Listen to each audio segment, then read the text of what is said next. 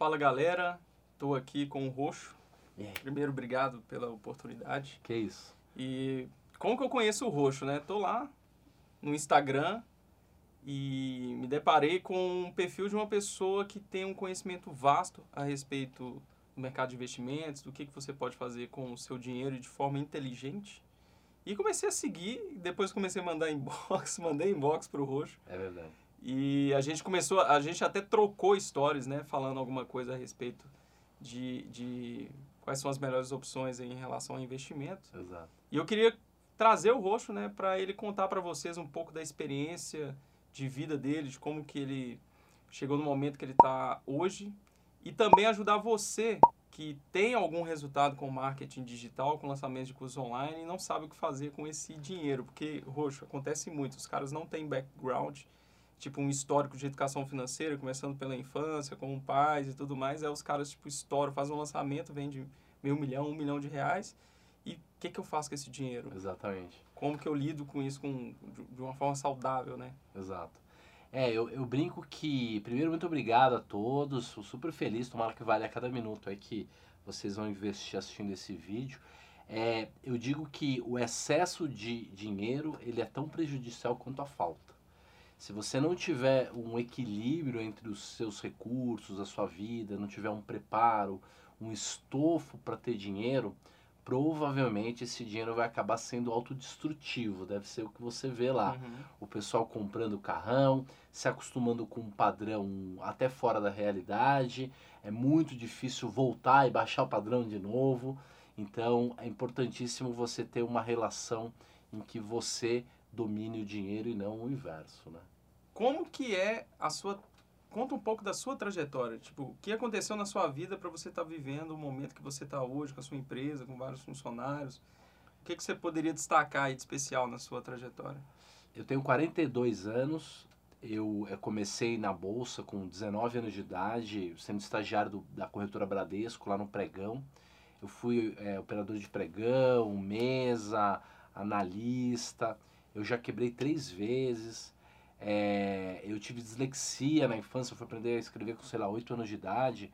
A minha professora de matemática do primeiro colegial falou que eu jamais aprenderia matemática.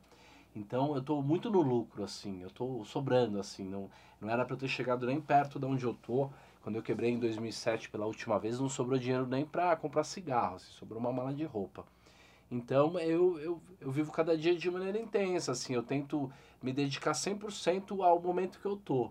Eu acho que é por isso que eu tenho conseguido nos últimos anos, né, uma performance bem legal. O que aconteceu em 2007 de especial nesse momento de transformação que você viu? Porque é algo que eu gosto de compartilhar. Claro. Tipo, esses momentos, o sucesso é fácil da gente compartilhar. E, e ensina Mas muito na- pouco. lá, né? quando a gente Ah. se depara com aquela situação difícil, qual foi o aprendizado? O que que aconteceu naquele momento que te ajudou a estar onde você está hoje? É, um- uma semana no Vale da Morte equivale a um ano de vida, né? Então eu brinco que eu tenho 94 anos de, de, de experiência de vida, né? Assim, se considerar todos os altos e baixos, né? O tempo é totalmente relativo. É, eu tinha um clube de investimento, eu era sócio de uma empresa de investimento, a gente tinha alguns milhões de reais de dinheiro de terceiros gerido, eu tenho a licença de gestor da CVM, e da Ambima, né, que o pessoal chama de CGA.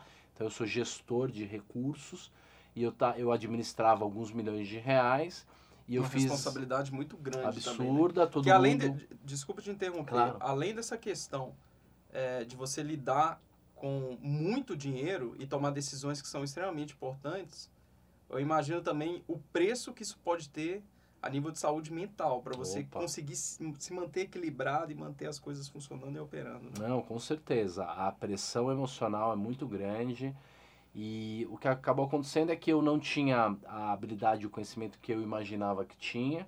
As pessoas me chamavam de brilhante, gênio, esse tipo de eh, bajulação. E em duas semanas eu eh, levei um short squeeze, fiz uma operação errada, o mercado me espremeu, a gente diz, e eu perdi todo o dinheiro né? Os clientes perderam uma parte do seu dinheiro, mas eu na física perdi todo o dinheiro que eu tinha. E é uma experiência fenomenal, porque no dia seguinte você percebe que você está vivo, está respirando, está tudo certo, e é, a queda, o processo de queda e de colapso, ele é muito mais é, sofrido e angustiante do que o dia seguinte. No dia seguinte que as coisas dão todas erradas, você sacode a poeira e começa tudo de novo, cheio de expectativas e possibilidades. Então é isso, é prepotência, né, dar um passo maior que a perna, é, mexer com coisas extremamente arriscadas. Quando você junta todas essas coisas e um pouquinho também dá uma sorte do acaso, que sempre vai acontecer, você tem esse tipo de tragédia. Para mim foi fenomenal porque eu aprendi bem rápido, né? Já tinha quebrado duas vezes antes, então eu aprendi bem rápido o que não fazer. Eu acho que talvez seja melhor quebrar aos 30 do que aos 50, né? Uhum. O que, que você poderia dizer para uma pessoa de 18 anos, tem muitos caras aqui que Sim, me seguem, que são novas, que estão querendo se aventurar com o marketing digital e eles, muitos deles conseguem ter resultado. O que, que eles podem começar a se preocupar em relação ao dinheiro deles que eles estão é. gerando? É, o, o, mundo é dos jovens, né? Quem faz as grandes mudanças são, são os jovens. É, de uma maneira um pouco irregular, mas sem dúvida nenhuma. É, você é capaz de crescer 1% ao dia no Instagram. Eu cresço 1% ao dia no Instagram. É uma taxa absurdamente alta. Quer dizer, a, a aceleração da exposição, do sucesso e, consequentemente, é, do, do ganho financeiro é, é muito grande se você é, fizer as coisas da maneira certa e, e tiver a chance certa. Então, é muito importante a pessoa relaxar, perceber que se as coisas estão dando certo, ela está num processo de enriquecimento que a coisa vai acontecer naturalmente se ela não exagerar. Então eu acho que diferente de é, dormir num apartamento de 40 metros e no dia seguinte se mudar para uma laje de mil metros na Faria Lima, a pessoa tem que fazer aos poucos e aprendendo no processo, tendo prazer, porque depois que você chega lá em cima já não faz muita diferença. Uhum. A trajetória é que é o divertido, é que é legal. Então eu acho que mais importante do quanto você vai ganhar ou vai somar de dinheiro, é o aprendizado, é a experiência, é conquistar coisas que não tiram de você. E esse pensamento de longo prazo que talvez a pessoa, talvez não, acho que é extremamente necessário a pessoa conservar. E, se eu pudesse ouvir esse conselho de longo prazo aos 18, claro. talvez, sei lá, eu poderia estar numa situação melhor ainda que eu estou vivendo hoje. É, acontece muito, cara, gente de 17, 18 anos faturam alto e me preocupa muito, porque eu sei o básico sobre investimentos. Claro. O roxo. Tipo assim, o que eu falo para os caras, olha, tira uma parte desses rendimentos, tipo, usa isso como salário, reinveste no, no teu negócio, aplica esse dinheiro. Na sua visão, com a experiência que você tem, se essa pessoa, sei lá, faturou 100 mil reais, o que, que ela poderia fazer que daria um cenário para ela mais confortável a longo claro, prazo? Claro, claro. É, o, o longo prazo e, e a, a, resultante, o resultado da acumulação de alguma coisa que é repetida todos os dias durante muitos anos é absurdamente forte. As pessoas não têm noção do quanto alguma coisa que se repete no tempo pode ter de potência. Eu dizia para minha mãe 20 anos atrás, mãe, daqui dois anos. E a minha mãe dizia, não, daqui dois anos eu posso estar morto morta, né? No caso dela, daqui dois anos eu posso estar morta. E já faz 20 anos. Eu falo para ela hoje, mãe, você lembra que eu falava daqui um ano, daqui dois anos? E já passou 20. Então, eu acho que a melhor coisa para o jovem é tomar um susto. É, a verdade é que eu já tive um programa chamado Riqueza Pessoal, já falo e penso sobre riqueza há muitos anos. É, já até perguntei para o Nassim Taleb, o maior filósofo Sim. vivo, né? O que, que é riqueza, e ele me contou. E o fato é que alguém que tem 100 mil reais, 500 mil reais, 1 milhão de reais, não pode se considerar rico. Por quê? Porque é, é ridículo, é cafona. É, um milionário, para ser considerado milionário em Nova York, o cara tem que ter na conta corrente dele 10 milhões de dólares. Isso é um cara rico.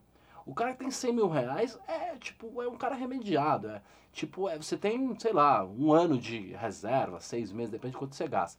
Então o fato é que o dinheiro não serve para comprar coisas. O dinheiro serve para comprar a sua liberdade. É para isso que ele deve servir. Você deve continuar vivendo da mesma maneira e só deve gastar quando aquele dinheiro que você vai gastar realmente não fizer nenhuma falta. Fora isso, o dinheiro tem que estar guardado. É para isso que ele serve. Não, cara, é incrível porque o que a gente percebe, né, são esses novos milionários que têm, tipo, uma ideia de ostentação grandiosa. Não é eles são, milionário, "Ah, é, tô rico e tal, e vai na, 500 na tá festa, queima lá 30 mil reais porque tem que agradar as pessoas e, e coisas do tipo.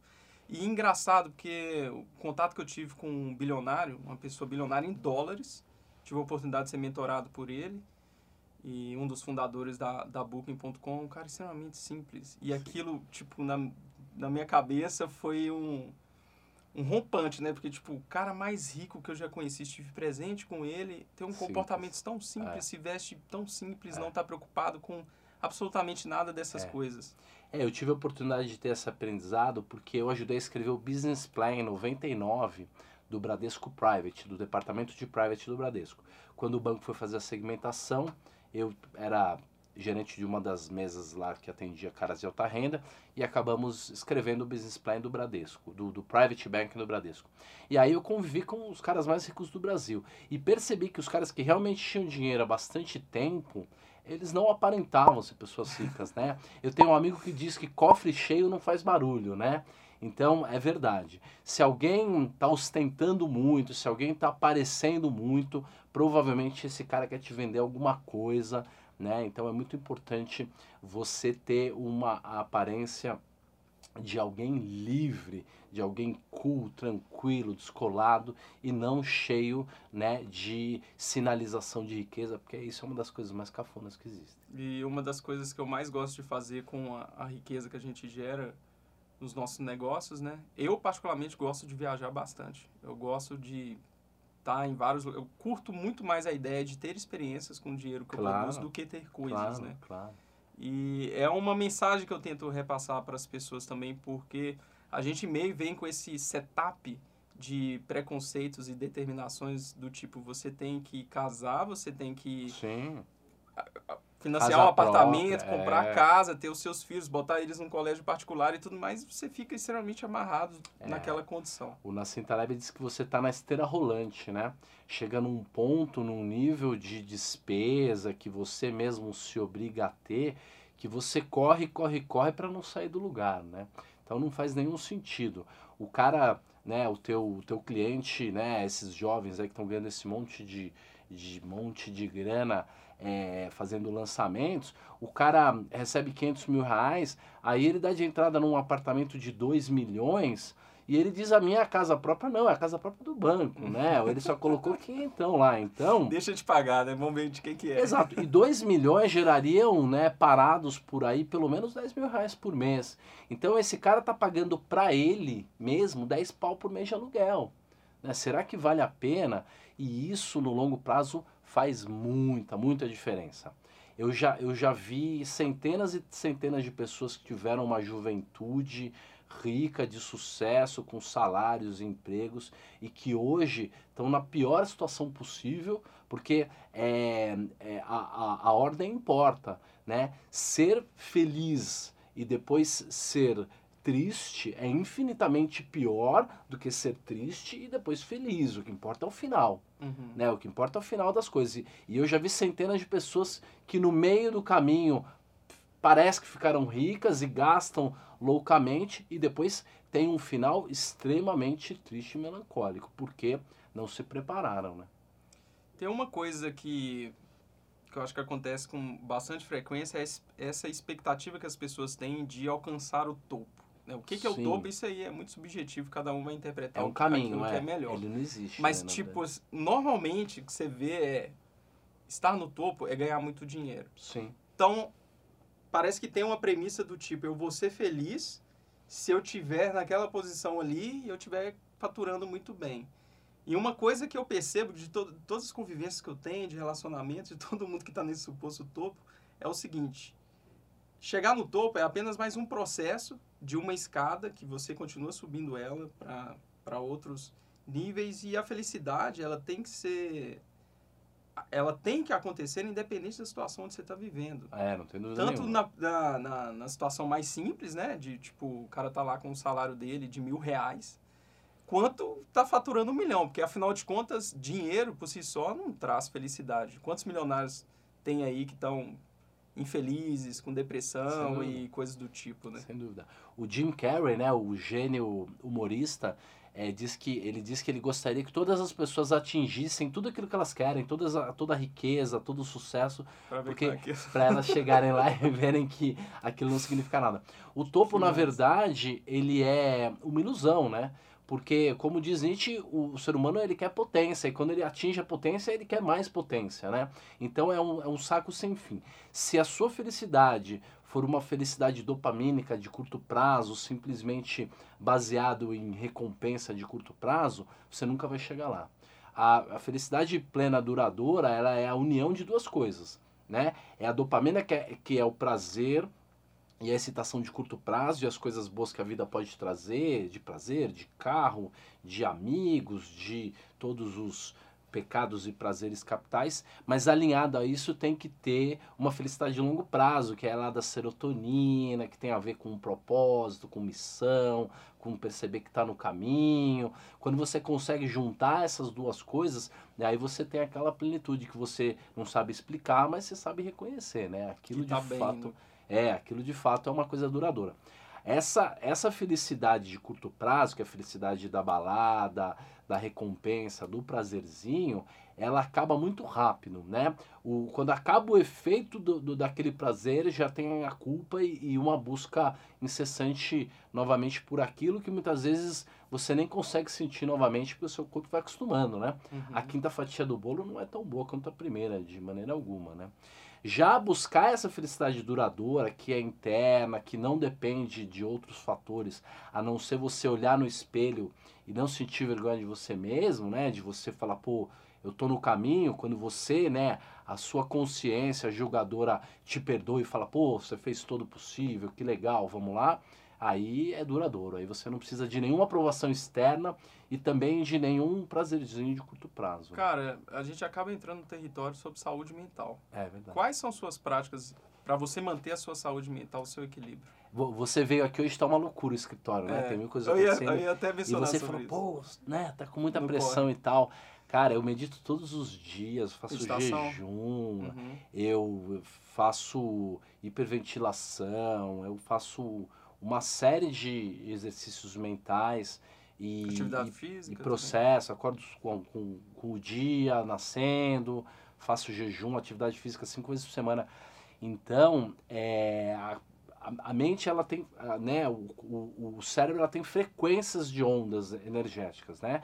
Se você consegue, através de práticas, chegar em frequências de ondas alfa, gama, umas, umas é, frequências mais ricas no cérebro, você aguenta muito mais o sofrimento do dia a dia, as infelicidades. Viver não é fácil, mas se você tiver essas práticas, você é capaz de atingir estados mentais de plenitude, satisfação, independente de qualquer coisa. Banho gelado, por exemplo, eu, eu tomo já faz alguns anos e eu morro de rir, eu me divirto muito assim, porque. Entra pulando lá dentro. É, é, então é, é isso, você conseguir estar se divertindo no processo, né? Isso que é legal. Então não é tanta pressão, é de boa. Você chega ali tá, e, e curte aquele momento e sabe que tem cinco coisas para fazer depois, mas vai fazendo devagar, no final consegue. Eu acho que essa preparação ela é fundamental, porque a gente vai se atribuindo de várias responsabilidades, principalmente tipo pessoas da minha idade, a partir dos 30 anos, que você já está extremamente compromissado. Sim, E não ter essa preparação leva para o adoecimento colapso, mental. claro, sem dúvida. E chega em um ponto, como eu falei no TED, que tá para sair, e provavelmente o pessoal até já vai ter acesso ao TED que eu fiz, é, se você chega às 6 horas é, de sexta-feira na sua casa, chuta, chuta o sapato pro lado, pega lá uma taça de vinho ou de cerveja, fica ali na sua poltrona favorita, quieto, isso é plenitude ou isso é solidão? Depende do seu estado mental, né? Então, a, a mesma pessoa pode estar passando, ou duas pessoas diferentes podem estar passando pela mesma coisa, e uma pode estar extremamente satisfeita e plena, e a outra está totalmente insatisfeita, porque, sei lá, comida veio com cebola, alguma bobagem assim. Mudando aí radicalmente o assunto, qual que é o papel das redes sociais que você tem hoje no negócio que você está fazendo? Cara, eu sempre, sempre foi legal, assim, desde o Facebook eu já uso, sempre Uhum. fiz vídeos, Eu faço vídeos antes das redes sociais, então eu, eu falo ao vivo já há muitos anos, mas o Instagram para mim foi uma super uma surpresa fenomenal assim, porque eu sou um professor. É isso que eu sou. Então o que eu faço? Eu ensino de graça o tempo todo lá no Instagram e ele me remunera com pessoas e eu ofereço meus produtos. É, é assim que eu entendi a minha vida daqui para frente. Eu simplesmente tento oferecer a maior quantidade de sabedoria, de conhecimento para as pessoas que estão me seguindo e elas sempre me retribuem comprando meus produtos, até porque são produtos em que eu entrego mais do que prometo. Então, se você conseguir chegar nessa nessa ciranda ou nesse processo, é, as coisas acontecem muito naturalmente. E o que, que você acha que ao longo do tempo você fez que colaborou para o seu crescimento né, na rede social? Ah, eu acho que é sempre é, ter focado no conteúdo. Eu passei vários anos falando sozinho e focando no conteúdo. Eu, durante vários anos eu, eu não foquei na venda, nem, nem na aparência, nem no público. É, eu não tinha público. Mas como eu me dediquei muito ao conteúdo e o conteúdo realmente ficou muito sólido, eu tenho profundidade no que eu falo, eu não preciso de um roteiro, eu sou capaz de fazer horas e horas ao vivo, as pessoas percebem a diferença. E aí já era um processo exponencial que o público vem, né? É como, de, como diz lá na, na Bíblia, né? Faça que eles virão, né? O templo de Salomão lá. Eu acho que é mais ou menos isso. É você ser então as pessoas pessoa, né? hoje estão te seguindo, te mandam inbox para saber como que eles podem, sei lá, fazer negócio com você. E ao longo do tempo também as pessoas têm te perguntado a respeito de treinamentos. Sim. Que você pode dar e é, e às vezes eu peço licença, falo, agora eu vou falar do meu produto, entendeu? Uhum. Porque vocês precisam pagar a conta, porque não é de graça, aí não tem problema nenhum. Se a gente entender o papel de cada um nessa coisa toda, é fenomenal, porque é, conhecimento é uma coisa que é muito enriquecedora.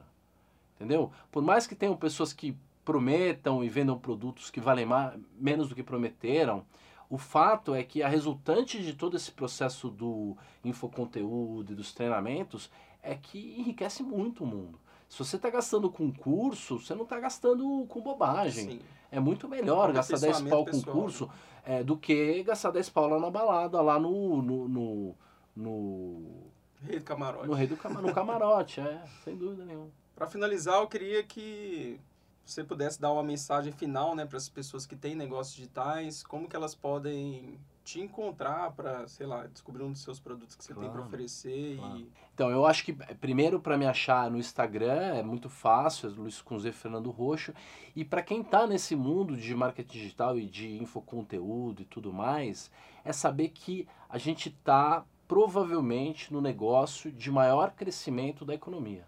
Então você não precisa apelar, você não precisa prometer mais do que você entrega, você não precisa achar a fórmula mágica. Se você continuar se dedicando é, de coração mesmo a cada duro, né? momento que você puder é, e se você realmente conseguir é, no pouco tempo que você tem impactar positivamente a vida das pessoas, o resultado ele é natural é, enquanto a economia está parada, o nosso negócio Sim. cresce dois dígitos por ano, às vezes até por mês. Legal, isso acontece demais no nosso mercado. E eu tenho o maior prazer em falar, né? Que eu estou respirando lançamento de curso online já nos últimos seis anos, diretamente com isso. Uhum. Que o nosso mercado tá meio que à margem, assim, tá acontecendo e tá num ritmo de crescimento há muito tempo. É, as pessoas acham que tá no final, não tá, é só o começo.